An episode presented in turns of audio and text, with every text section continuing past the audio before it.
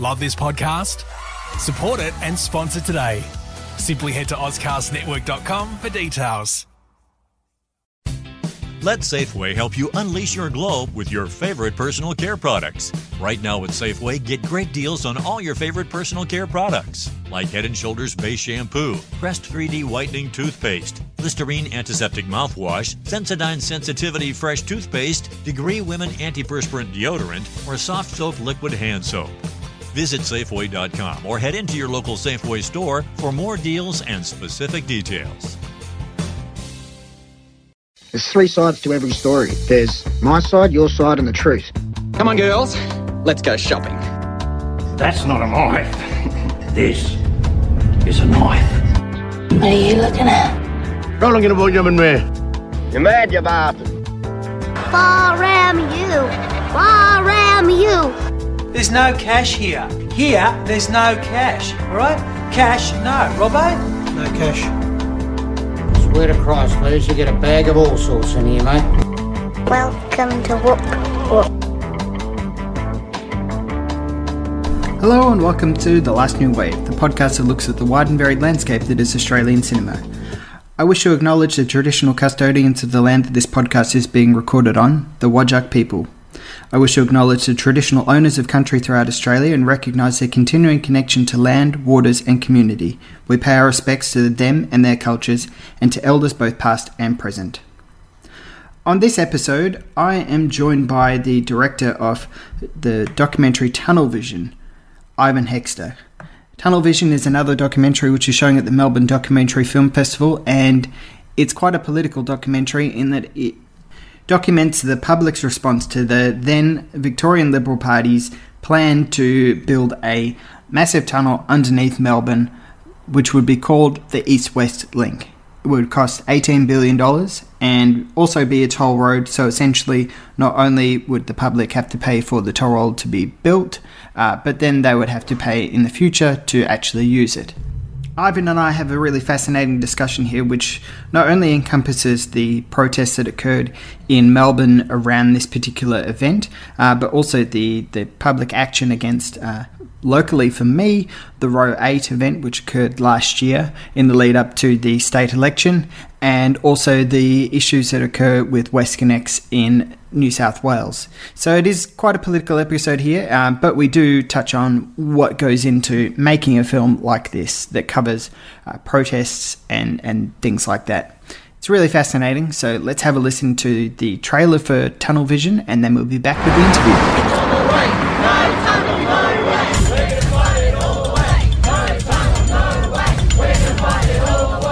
The people of Victoria welcome East West Link Stage 1.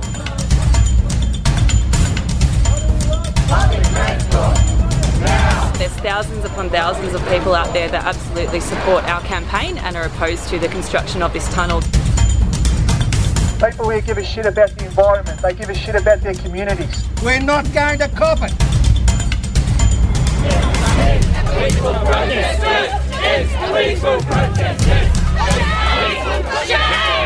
The primary purpose of the road was a freight link, and so this was about doing a deal with the Port of Melbourne and with big business in Melbourne to give them uh, a publicly subsidised freight route and pass it off to the public as something in the public interest. So the whole rationale for the project was a lie. We were putting the government on the back foot, turning the debate that the East West Link will definitely go ahead to the idea that this is a project that's by the day more and more an election issue. So we've been told that we're not under arrest, um, but I'm cuffed and they're not letting me go.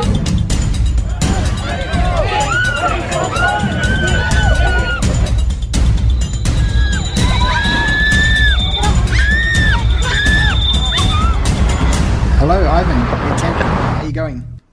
Hey, uh, Andrew, good to hear your voice, mate. I'm going well. Hope you're the same. Yes, yes, going well. We've got a public holiday here today, so it's uh, even better. mate, and you're doing work. I'm, I'm, I'm deeply, deeply touched.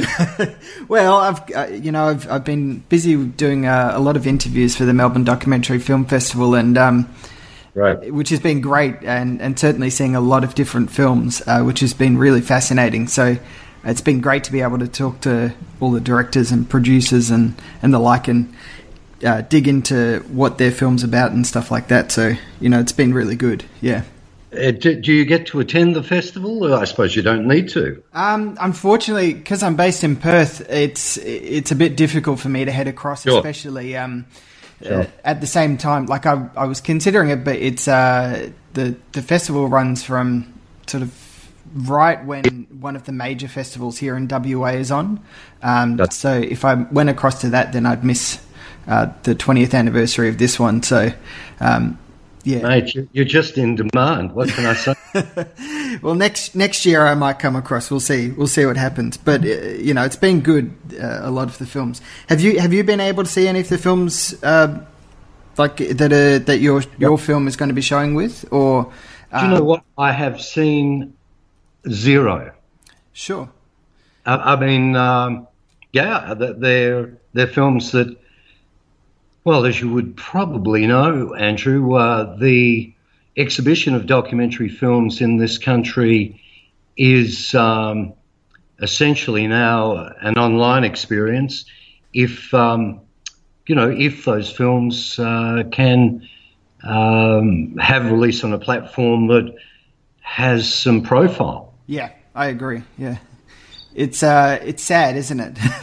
you know that that that's uh, the state of uh, documentary film in some way because it's you know the the films that I've seen at least have been really great and telling some really fascinating stories. So um, if you do get a chance, the one that I really like quite a lot is uh, China's Three Dreams, which is really really great documentary about China. Um, really fascinating and interesting. So if you do get a chance, head along and see that, or try and see as many as you can. But um, exactly yeah, that's the one I, I, you know, I've been impressed by all of them. But um, you know, besides yours, of course, uh, you know, I, I think that one was really good too. Yeah.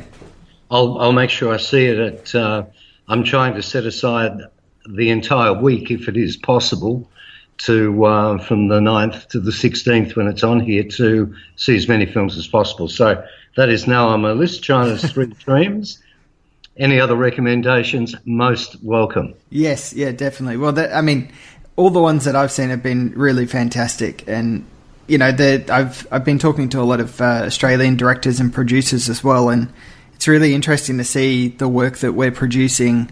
Uh, well, the Australian filmmakers are producing, and, and the stories that we're telling, because you know, and and I guess I mean usually I kind of uh, when doing an interview, I'll, I'll, you know obviously introduce who I'm talking to. So I guess we'll kind of because we're having this discussion already, we'll jump straight into it. I guess. Um, Up to the so, chase. yeah, for for listeners, I'm I'm talking to Ivan Hexter, who is a director of a documentary called Tunnel Vision, which we'll we'll talk about the subject of that in just a moment, but one of the things which I've noticed about the Melbourne Documentary Film Festival, especially the films that I've I've been watching and, and enjoying a lot, is that they're all very socially conscious uh, documentaries. They're all about the world around us and the world that is changing around us. Um, you know, China's Three Dreams is about China, and there's a documentary that's about uh, the way that we eat food, and there's also a documentary about sort of trying to change the way that we essentially create businesses and startups, uh, small businesses to, to try and uh, innovate and not you know go into different the, the same sort of areas that we're already going into. And then your documentary as well comes along, which is a really fascinating documentary. Um, and do you want to tell us just a little bit about what your documentary is about? And it's pretty clear about the social aspect of it when you do talk about the uh, when you do will mention about what the subject is.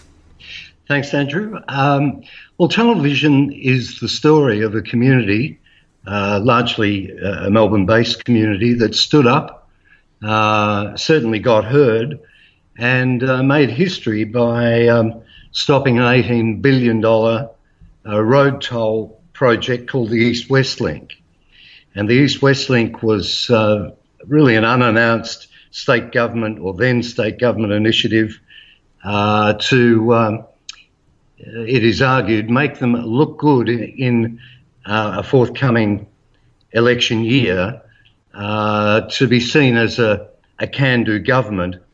They'd recently, under the Liberal National Party here in Victoria, they'd recently changed leaders. Um, Ted Baillieu had resigned, uh, indeed, because he was seen as a do nothing premier.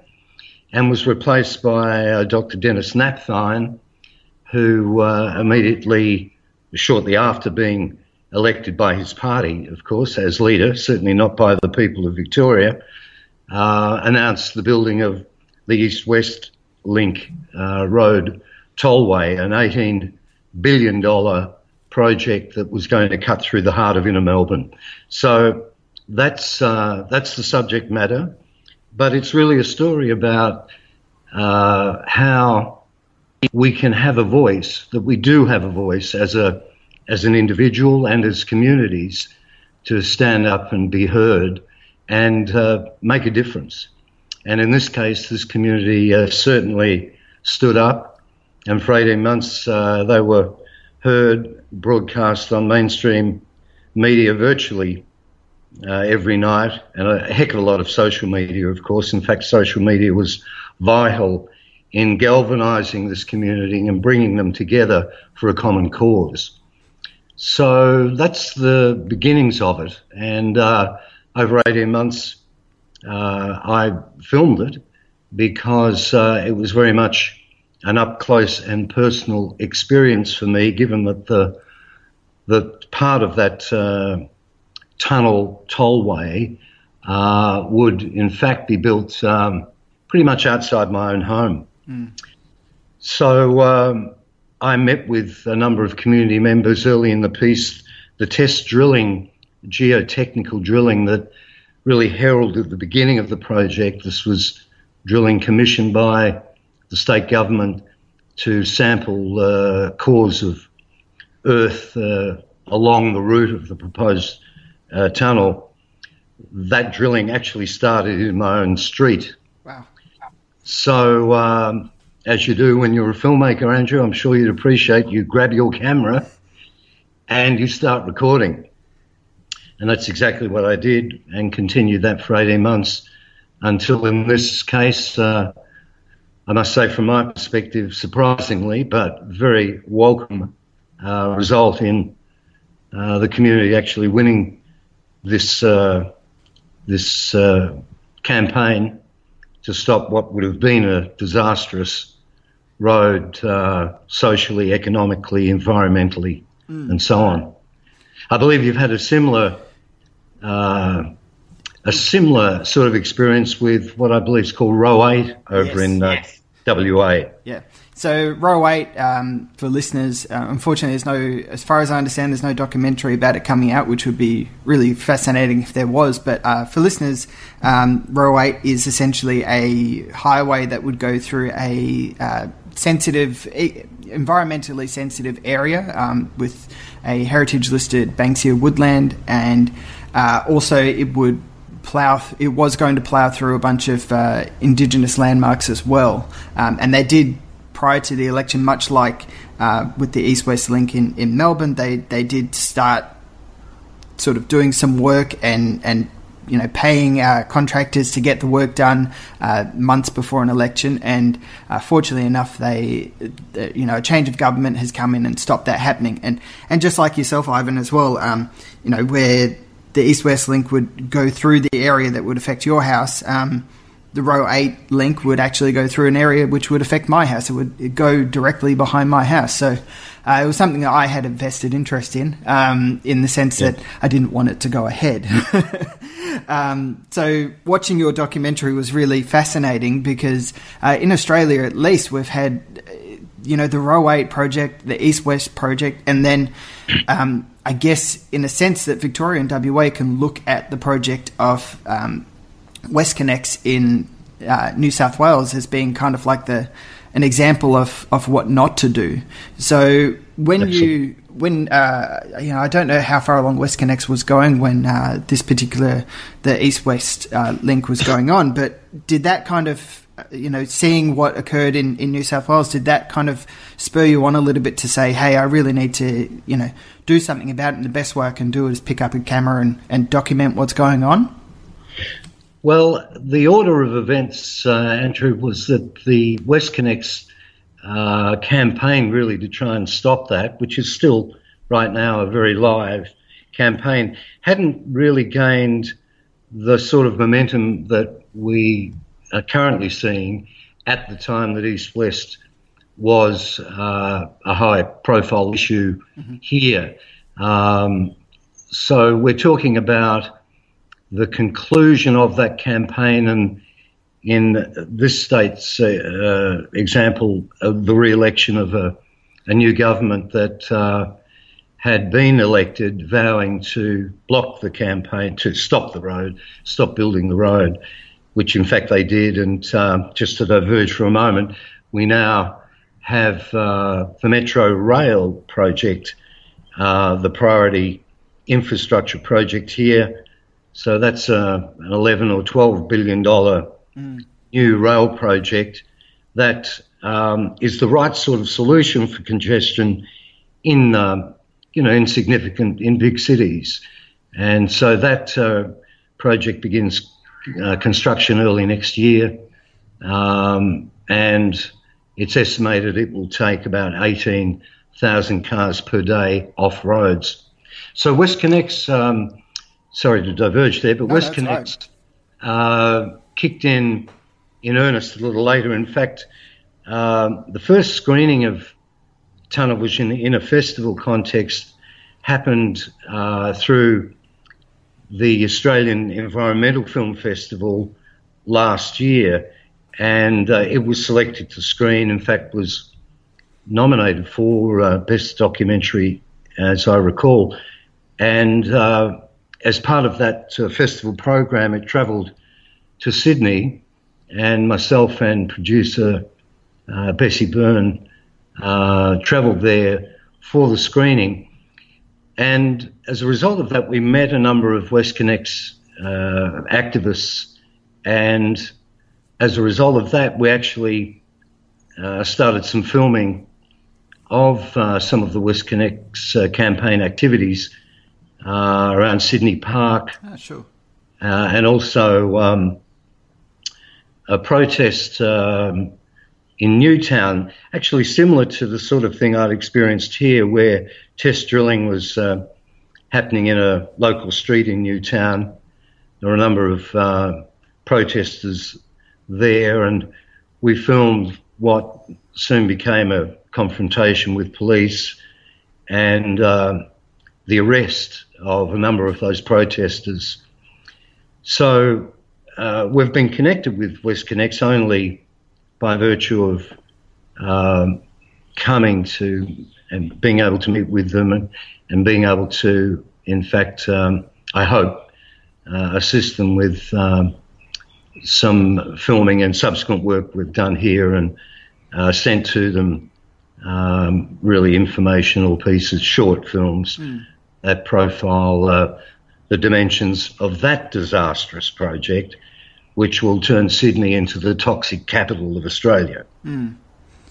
It's it's really frightening, that isn't it? And one of the things I think is really impressive about your film is that you do, you know, this is about a specific event, but it is it is even more so about communities coming together and you know standing up for what they believe in in ways that they can in in quite legal ways and and that's the thing that is really shocking as well Is you're saying that there are you know some protesters who are arrested and and the treatment that they they get from uh, police officers is kind of is quite quite distressing at, at times because you know the, these are people who are there to protect us in a way and here they are manhandling somebody who's just sitting in a spot.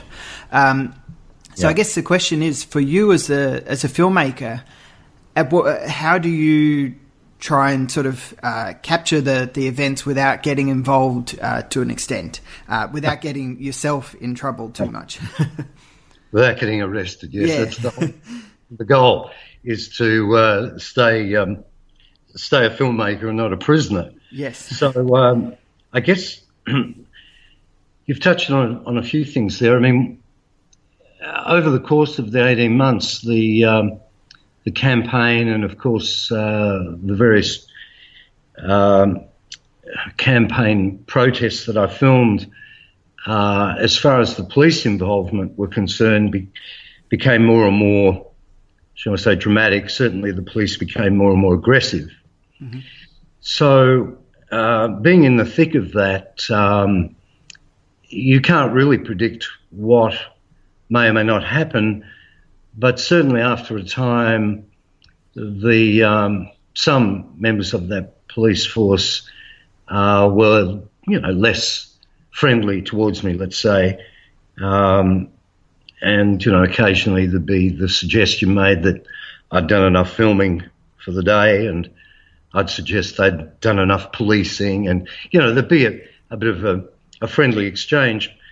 But underlying it all and underlying the whole police presence was really their role to intimidate and try and deter protesters from, uh, in this case, uh, doing their frontline work, which was the picketing of um, various uh, drill sites, numerous drill sites that have been set up around inner Melbourne. So, um, as you mentioned earlier, the, the theme of the film, although it's uh, about uh, a campaign to stop this particular toll road project, it's actually a film about empowerment, mm. and, and it's about a film, a film, should I say, about communities that um, are able to achieve a great deal um, in and using their democratic rights to be heard. And that um, that right, if you like, um, is something that not a lot of us get directly involved with because um, there are a lot of a lot of things that get in the way, even if you feel passionately about a particular subject, a lot of things that can get in the way of being heard or even believing you could be heard, um, even if you felt strongly about a particular issue. So this film's actually a document to people power, mm-hmm. and it's a document that how um, you can make a difference. And I think it's a really good document in, in doing that as well, because in Australia, at least, we we aren't really a, we don't tend to protest too much. Like at least from from Perth's perspective, we don't see it occur too much um, compared to I guess internationally in the UK and in America they they do protest quite a lot, and it's it's possibly a little bit easier to get the manpower behind uh, people to come out and, and speak out against things that are happening in society. Um, so it's really yep. impressive that you know the, the community of Melbourne, as you show in the film here, is able to actually get a lot of people who you wouldn't expect to come out and protest against certain things. Um, in that yep. regard, were you surprised by some of the, the, the people that did that did appear to protest against the, the, the link? Very surprised. I mean, this is just your regular cross section of what I would say is an average urban community, and that uh, manpower, as you call it, or people power, um, directly came about through the concerns of a, a, a vast cross section of individuals covering all ages and ethnicities and so on. Um, so that was quite remarkable. And it, it also, for me, was kind of my introduction to actually meeting my own community. Hmm. I mean, I hadn't really engaged with the community because unless you're you know a member of a group within a local sphere of something or other, um, you know you your social connection with your immediate community is often limited, and that was certainly the case with me pre East West. Um, but because of East West, I, I met and engaged with uh, a significant number of people, um, and not just the, uh, the, the frontline sort of activists, um, but there were a vast number of organisations and individuals working behind the scenes, working social media, working other forms of communication to get the messages out there as to why this would be such a dog of a project. Um, so really it's about working collectively. I mean, working collectively is the answer to making big uh, impacts. And it's big impacts that uh, can create history, uh, as this community did in the case of East West. And surprisingly so, from my point of view, I must say all the power was in the hands of the state government here, or the then state government, the LNP uh, government at that time. And they threw millions and millions and millions of dollars trying to shut this protest down. Mm. Um, and it didn't succeed. Um, importantly, it, the, the, the 18 months of, of campaigning led up to a state election. And a bit like Roe 8, where you had an approaching election and a building momentum against a particular uh, infrastructure project. And of course, you elected a new state government, and uh, like the example here, that uh, infrastructure project uh, was buried. Yes. Yeah. So um, there's a lot to be learned out of the community experience in the film and the tactics and strategies used against, I would say, virtually impossible odds to get the outcome that they did. Um, so it's it was a huge win and a great motivator, as I've discovered in the uh, subsequent screening of the film to uh, audiences, a great motivator to uh, and a catalyst for social action where it's required. Mm, very much so. Now the the thing that you know, as you're saying, you you decided sort of early on, I need to get my camera out and start filming this. At what yep. point did you sort of go, all right, now I'm making this film. Now I've got to get somebody else on board to help me, you know, finish up this film and essentially um, get some funding for it, a producer on board, just walk me through the process of, of actually getting the film completed. Uh, did you always have it in mind of like, all right, what I'm filming is going to be a completed documentary, or did you kind of decide along the way, all right, I need to make something bigger than just documenting this, uh, you know, and and show it to people? Yeah, well, that's a big question, Andrew. I'll try and keep it a small answer where possible. Please pull me up if I uh, no, go no. off rails. But look, getting it completed uh, was a um, like many documentary films, I suppose. It's an organic process. I mean, you go out thinking you might be filming, you know, A, and often you'll come back with F. I mean, you know, you, you you're never really sure um, in in many documentary contexts, you're never really sure quite what you're going to going to end up with. And uh, I was filming uh, solo on this, so I was, um, you know, camera person, editor, um, sound guy, uh, sound guy, food, writer, director, you know, gopher. Yep what, well, whatever required being done is what I did. And uh, it wasn't until uh, near the end of, as it turned out, of filming, because once uh, the uh, the community had won the campaign, there was clearly a natural conclusion to the story. Um, I did have a producer on board prior to that period, but um, not very active and, um, or not as active, should I say, as um, probably would be needed to, you know, take on a lot of tasks, certainly as far as the filming side was concerned, because, as I said, it had really been uh, virtually completed. But um, we had a little bit of exposure through media, community radio, and other sources here. And um, I did receive some contact from uh, some volunteers to assist with the film.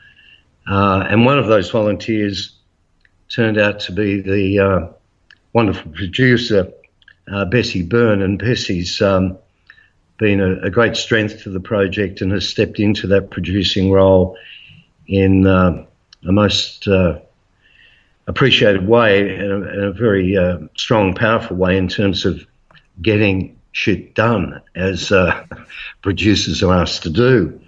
Um, so we mounted a crowdfunding campaign to to try and generate at least some cash flow to keep the project going and to be able to pay for certain requirements.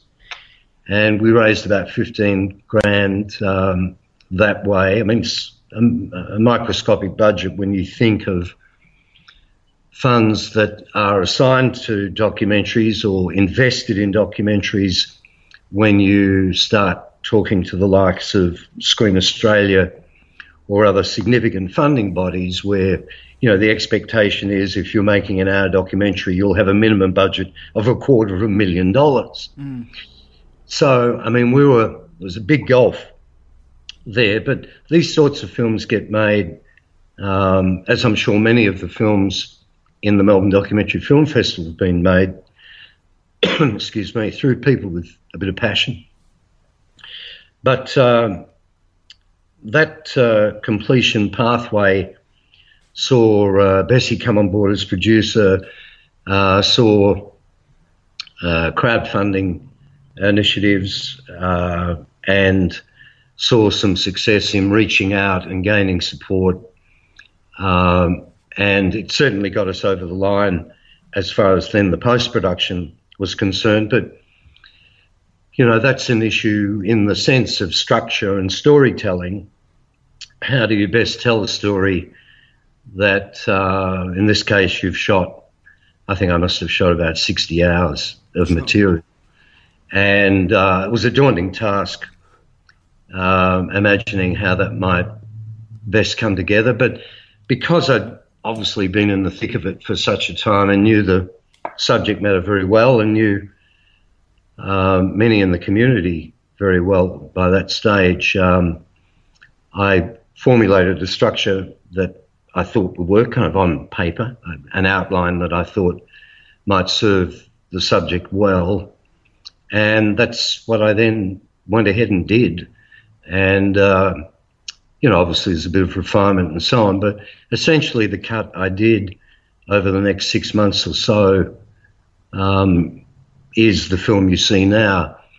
One, one of the kind of difficult things that's lingered with the film is that, uh, as you'll recall, Andrew, in what is a an hour length film, there's about five minutes of um, mainstream uh, news footage, Yes, yeah. free to air television footage, uh, 7, 9, 2, 10. Um, and that footage was sourced, you know, off air.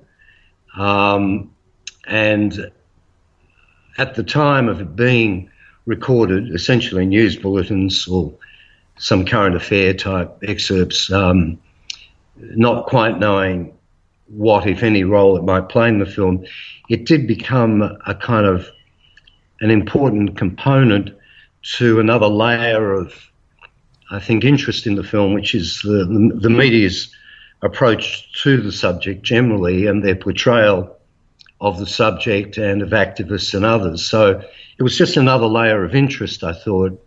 But it also gave some important signposts to certain turning points in the story in terms of the community um, uh, not just gaining the upper hand, but the way in which the community was portrayed, the way in which certain activists were portrayed.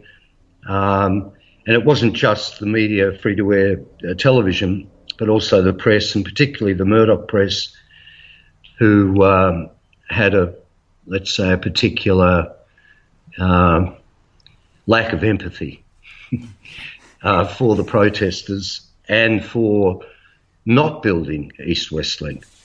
So I mention this because um, although the film has been completed and is screening at festivals, we've only been able to afford, that is, to pay for the use of that news footage in the context of festival screenings. Right. So, as you know, from a filmmaker's point of view, festival screenings are a great opportunity to showcase the film, but they provide certainly no financial reward. So, uh, we're now in a situation where, for the rest of this year, Tunnel Vision will screen at certain festivals here and overseas. And um, we would then like it to have a public screening. Sure. But um, to have that public screening, we need to secure the rights to that footage. And although that news footage, and although we've negotiated with the network substantially, um, and two of the networks actually uh, decided to provide their footage uh, purely in return for a screen credit. Okay. And much to their credit, uh, channels 9 and 10 were those networks. Hmm. Um, they decided that um, the film was uh, more important than their news broadcast in, in, a, in, in a public interest context. Um, but Channel 7 and 2 declined. And so we had uh, protracted, lengthy negotiations with 7 and 2 to try and uh, get some commercial, something reasonable in a commercial sense so that we could um, purchase those rights to screen the film unencumbered anywhere in the known universe. Um, we still have an outstanding debt to those two networks of some 18, no, about $15,000 uh, to be able to secure those rights. So, um, you know, there's another whole issue here, which I don't intend we should discuss on your program, but that's the state of play, and we've still got a crowdfunding campaign through the Documentary Australia Foundation, which have kindly supported this uh, film from uh, its early uh, post production days. And Documentary Australia Foundation have a website, and uh, I urge your listeners, particularly those that are extremely well heeled, to um, consider a donation via the website, which is, I will add, tax deductible.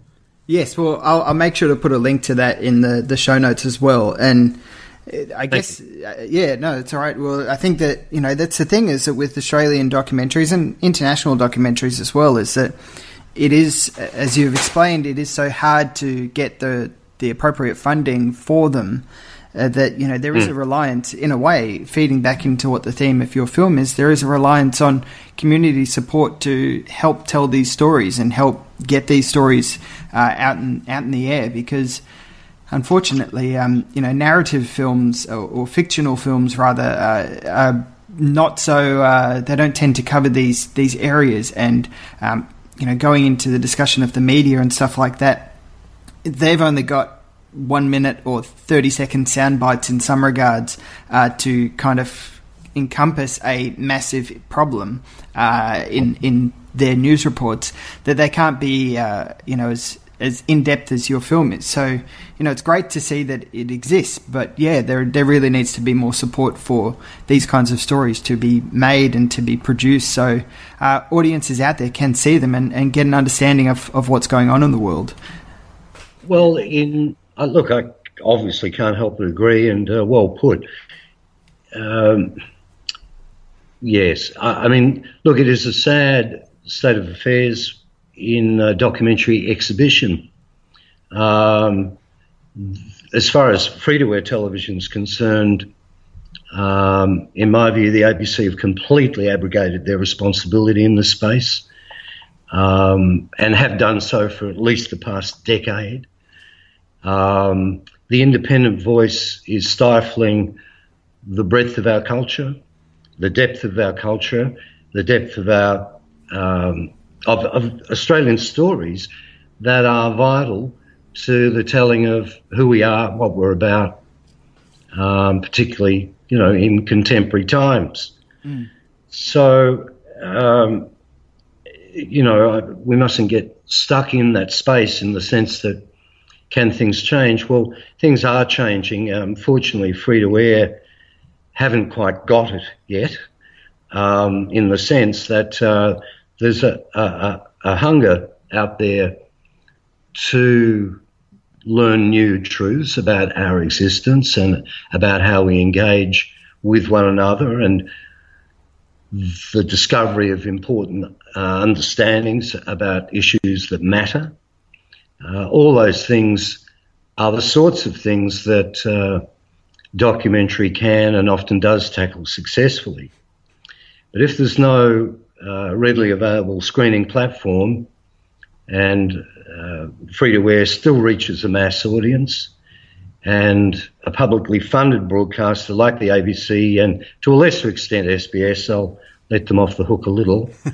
um, but certainly the ABC, it's a disgraceful situation where the public airways paid for by your and my taxes do not have space for independent media voices.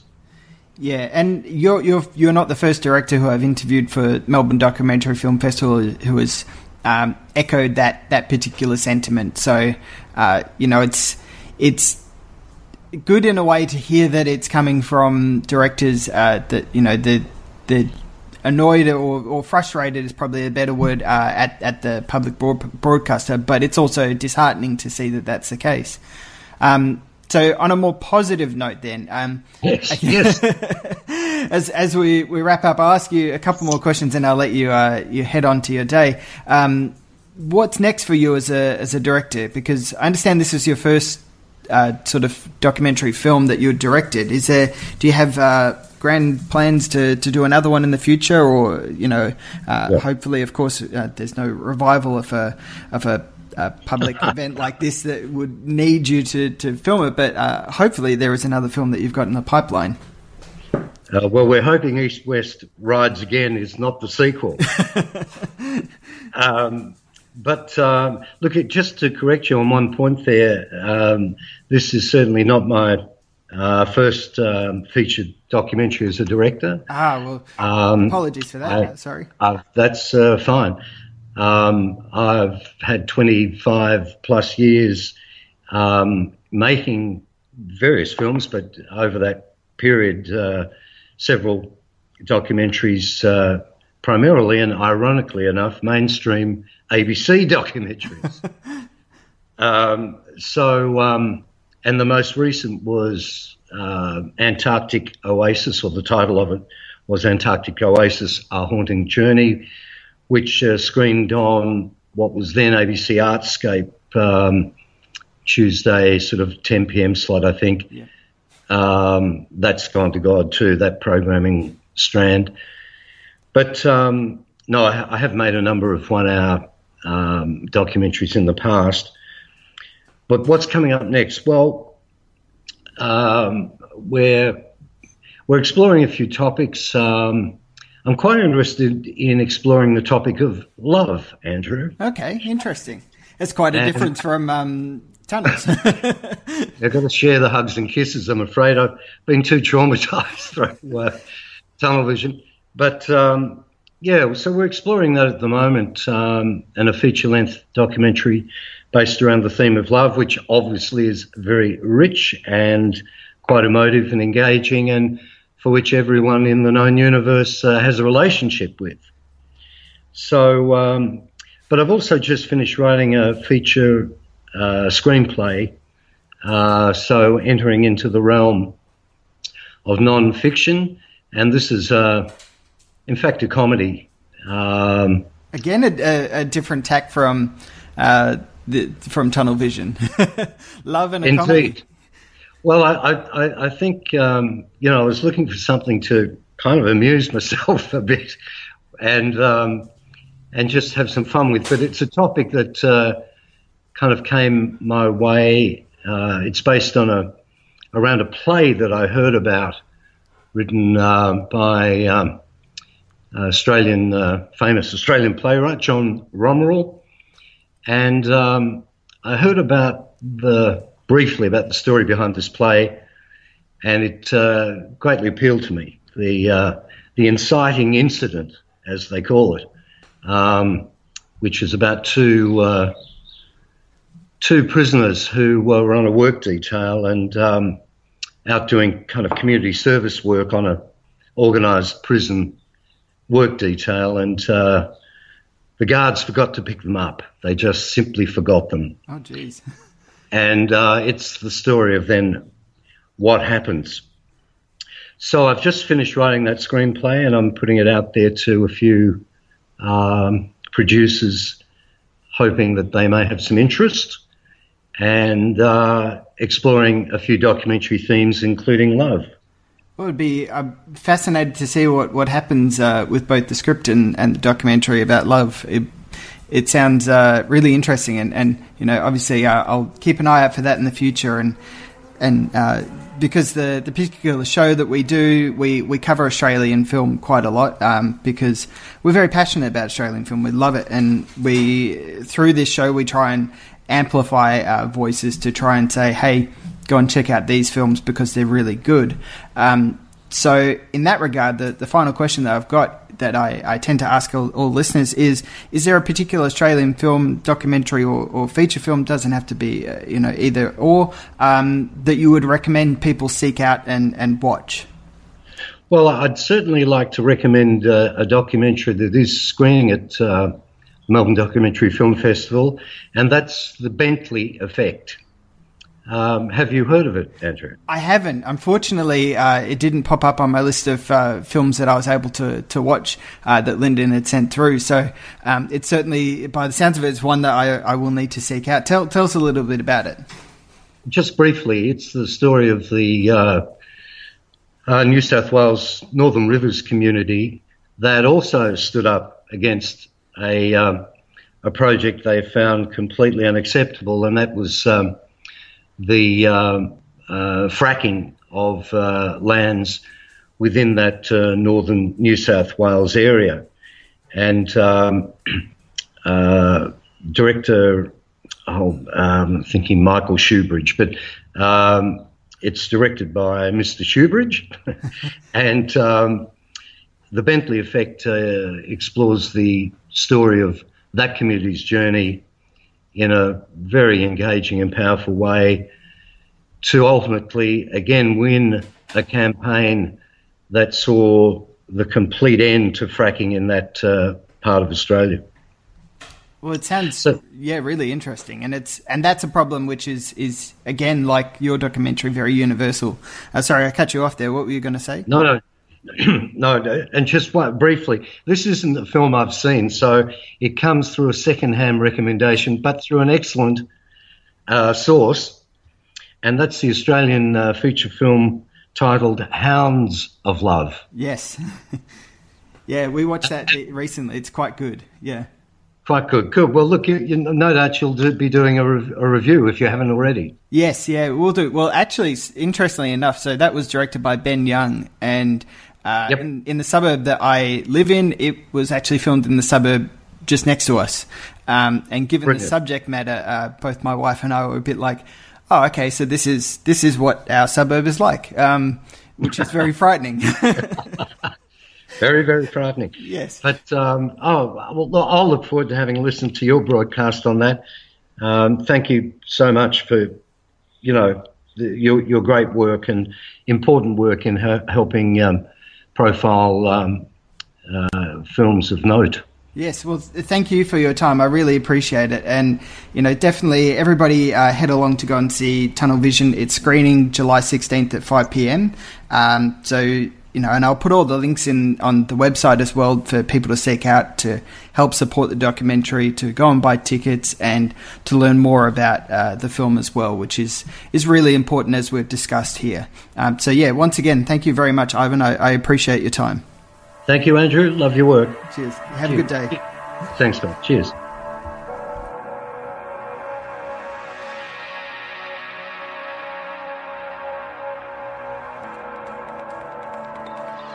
Thanks for listening to this episode of The Last New Wave. Again, the date that Tunnel Vision is screening at the Melbourne Documentary Film Festival is Sunday, July 16th at 5pm. I'll make sure to put the link to purchase tickets in the show notes as well. Uh, and I'll also put the link in to support the film on Documentary Australia's website, which is documentaryaustralia.com.au forward slash films forward slash 3938 forward slash tunnel dash vision if you don't want to click on the link below, uh, just to help them essentially uh, get funding for this film. Uh, as you heard in the discussion there, it is very difficult for documentary filmmakers at times to get funding, and these kinds of stories are essentially what documentary filmmaking can be about. It can be about telling these films, these stories that that don't usually get out. And unfortunately, uh, it is very difficult nowadays uh, for theatrical releases or for even television releases for these kinds of stories. And that's where a documentary film festival like the Melbourne Documentary Film Festival comes along and screens these great sorts of films. Uh, so make sure to head along when you're, if you're in Melbourne, to see these documentaries because it's really important to support these kinds of films.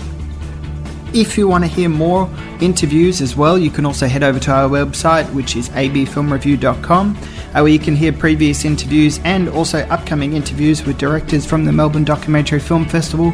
Or there's even uh, interviews with people who uh, aren't having film screened at the Melbourne Documentary Film Festival, uh, such as, for example, it was uh, director Brian Trenchard Smith's birthday the other day, and uh, you can head over to our website to hear the interview that we did with him uh, last year in regards to his film, The Man from Hong Kong. So there is certainly a lot of varied content there.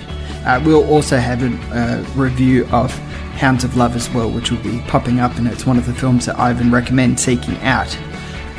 I also recommend seeking out other episodes of uh, my the, the podcast that essentially I share a network with, which is on followingfilms.com.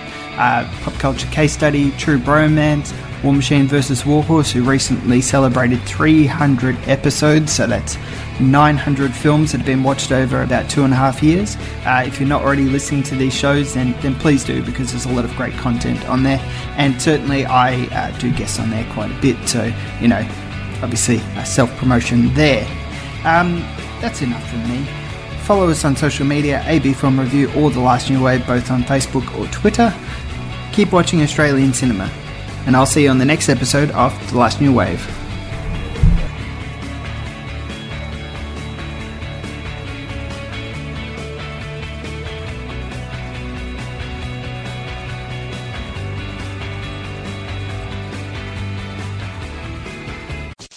Love this podcast?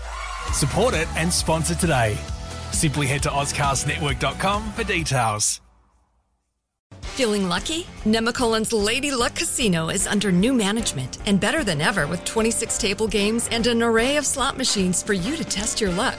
Try your luck at the table games, hit the slots for the day, or stay overnight to enjoy Nemacolin's luxury accommodations, fine dining, and all that the casino has to offer in one breathtaking mountain location. Visit nemacolin.com for more information and to reserve your stay. Lady Luck is open to the public. Gambling problem? Call 1 800 Gambler.